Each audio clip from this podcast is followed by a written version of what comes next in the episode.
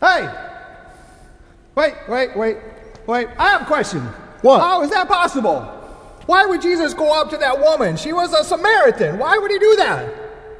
Because Jesus cares about all people. But she was an enemy of the Jews. Why would he do that for? Why would he talk with her? Because we're all children of God.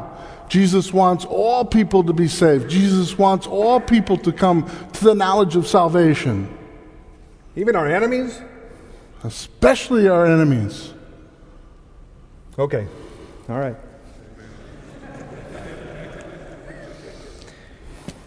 Jesus answered her, "If you knew the gift of God and who it is that is saying to you, 'Give me a drink,' you would have asked him, and he would have given you living water."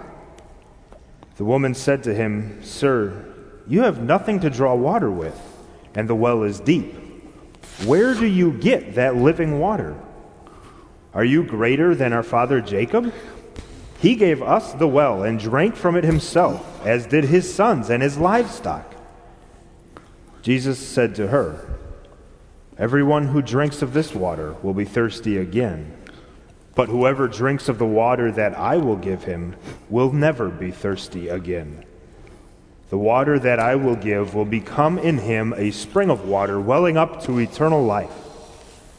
The woman said to him, "Sir, give me this water so that I will not be thirsty or have to come here to draw water."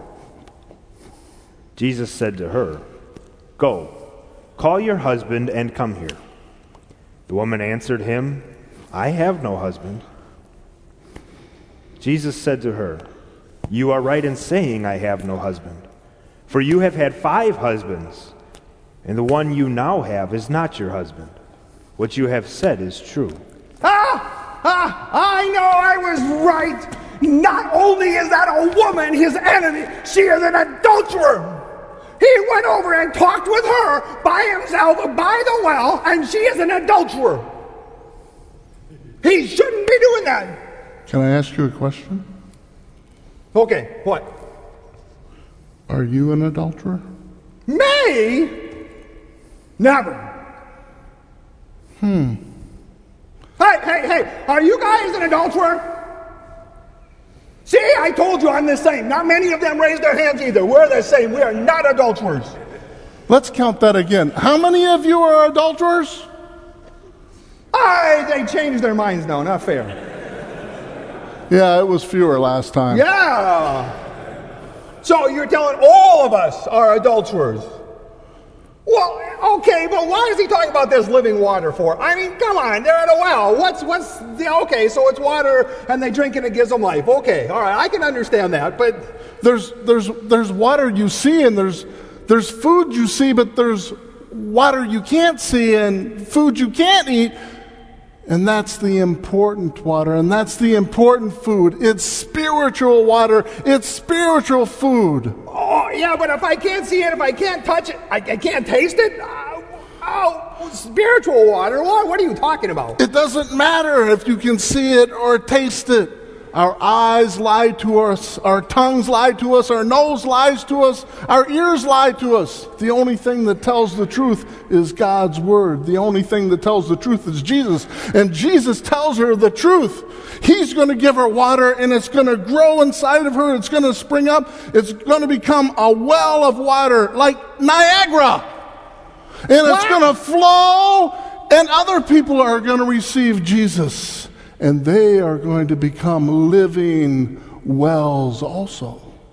Wow! And so do we get living water today? How does that happen for us?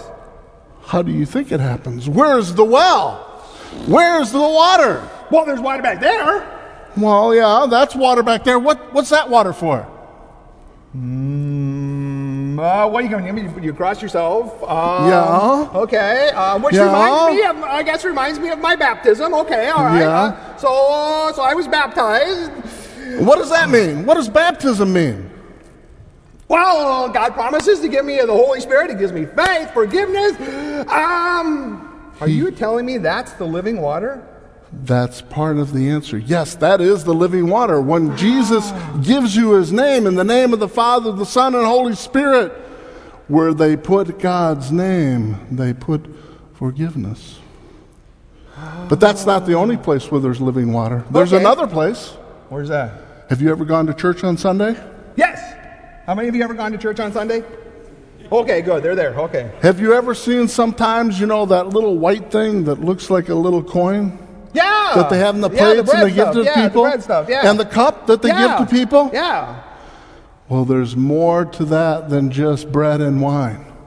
There's the true body and true blood of Jesus. Jesus says, take and eat, this is my body. Jesus says, take and drink, this is my blood. For the remission, for the forgiveness of your sins. Okay, so I understand. So that woman, when she thought that Jesus was talking about the water at the well, the living water was the spiritual water. For us, baptism and Lord's Supper. So later when the disciples said, has he eaten anything? He's talking about spiritual food. Yeah. He is doing the work of his Father in heaven. But there's one more. There's one more. It's the promises of God. That's living water. And that flows out. That flows out, and when it touches, it changes. It's like a mighty flood, and it changes the soul. It brings life. Wow! Hey! Oh, great! Thank you! All right, cool! All right, thanks! I appreciate that, guys. All right. The woman said to him, Sir, I perceive that you are a prophet. Our fathers worshipped on this mountain, but you say that in Jerusalem is the place where people ought to worship.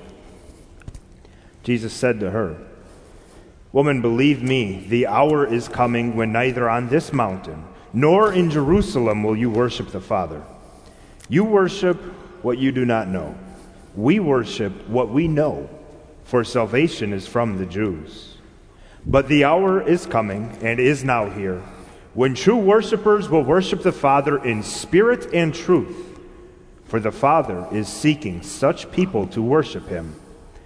God is spirit, and those who worship him must worship in spirit and truth. The woman said to him, I know that Messiah is coming, he who is called Christ. When he comes, he will tell us all things. Jesus said to her, I who speak to you am he. All right.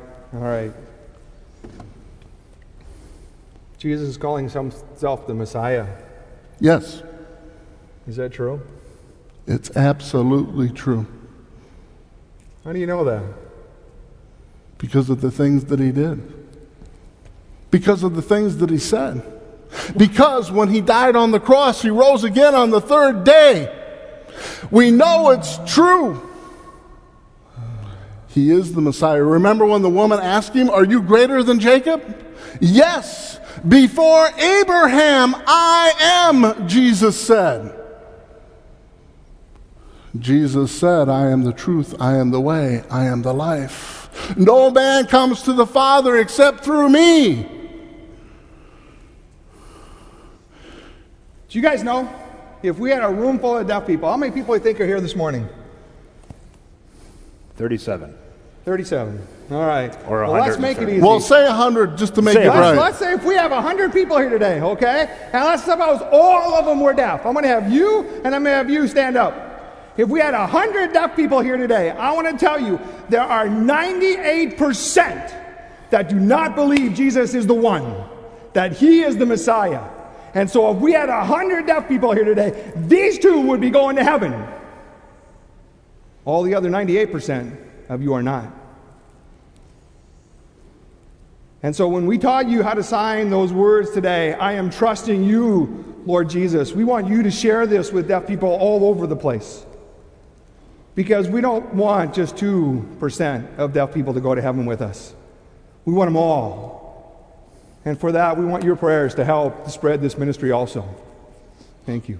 But Pastor, what happens if I don't know sign language? What happens if I've forgotten what you've taught me today? Where can I go? What can I do to get help? Thank you. We're going to do it. If you have a place, we have a place called Deaf Jesus. Did you know that? It's called deafjesus.org. If you look on there, you will be able to find ways to sign so that you guys can learn how to share your faith. Because now you already know the sign for Jesus, right? Let me see a sign for Jesus. You know that one, okay? I'm going to teach you one more sign that's very easy, okay? All you have to do is give yourself a hug like this. steps, okay? That's how you sign love, all right? Gotcha. So let's do those together. You ready? So we do Jesus, loves, and you already do Hameen, right? You do me. And now all you have to do is walk up to somebody and say, Jesus loves you. Isn't that pretty easy? Wow, cool. And what are you going to do for practice? Guess what? When they go home today, guess what? If they were to meet their friends or their family, and if they would walk up to them and they would say, what do you think their friends would say? What are you doing? Yeah! And then you'd have an opportunity to share about Jesus with them, okay? So we want you guys to go out and practice that also, and use this sign as a way for you to share your faith also. Because... and the rest of the reading? Just then his disciples came back. They marveled that he was talking with a woman, but no one said, "What do you seek?" or "Why are you talking with her?" So the woman left her water jar and went away into town and said to the people, "Come, see a man who told me all that I ever did. Can this be the Christ?" They went out of the town and were coming to him. Meanwhile, the disciples were urging him, saying, "Rabbi, eat." But he said to them, "I have food to eat that you do not know about." So the disciples said to one another, "Has anyone brought him something to eat?" Jesus said to them, "My food is to do the will of him who sent me and to accomplish his work. Do you not say, 'There are yet 4 months, then the harvest?' Look, I tell you, lift up your eyes and see that the fields are white for the harvest." How many of you have ever recently talked with an adulterous person? How many have seen one in the mirror? Oh. How many of you would send out an adulterous person to be an evangelist? That's exactly what Jesus did in this story. You and I are all the same. We are all the same. And those disciples, when they came back, they wanted to ask Jesus, "What are you doing here with that woman? What are you doing?" And I'm sure when you guys go out into the world, people are going to ask you, "What are you doing with that person? They are sinners. They are enemies." Why are you sharing with them the living water? But that's what Jesus calls us to do. Yeah, they're not Lutheran. Oh! And we should talk with them? Yes. Okay. Why? Because... it says to open your eyes. As Jesus said to the deaf man, "Ephatha," which means to be open. And he wasn't talking about your eyes up here. People say we have 2 eyes, right? But actually you have how many eyes? 4. Because you have the 2 right here, but you also have, as Paul says, you have the eyes of your heart will be open. And you will see His promise, the glorious inheritance that He has given to you, and His power that works within you. That's what God is doing for us. That water that's overflowing. Oh, brother. Niagara, bring it on. So just remember, you guys are living waters flowing in this world. Go out there. Don't be afraid. And tell people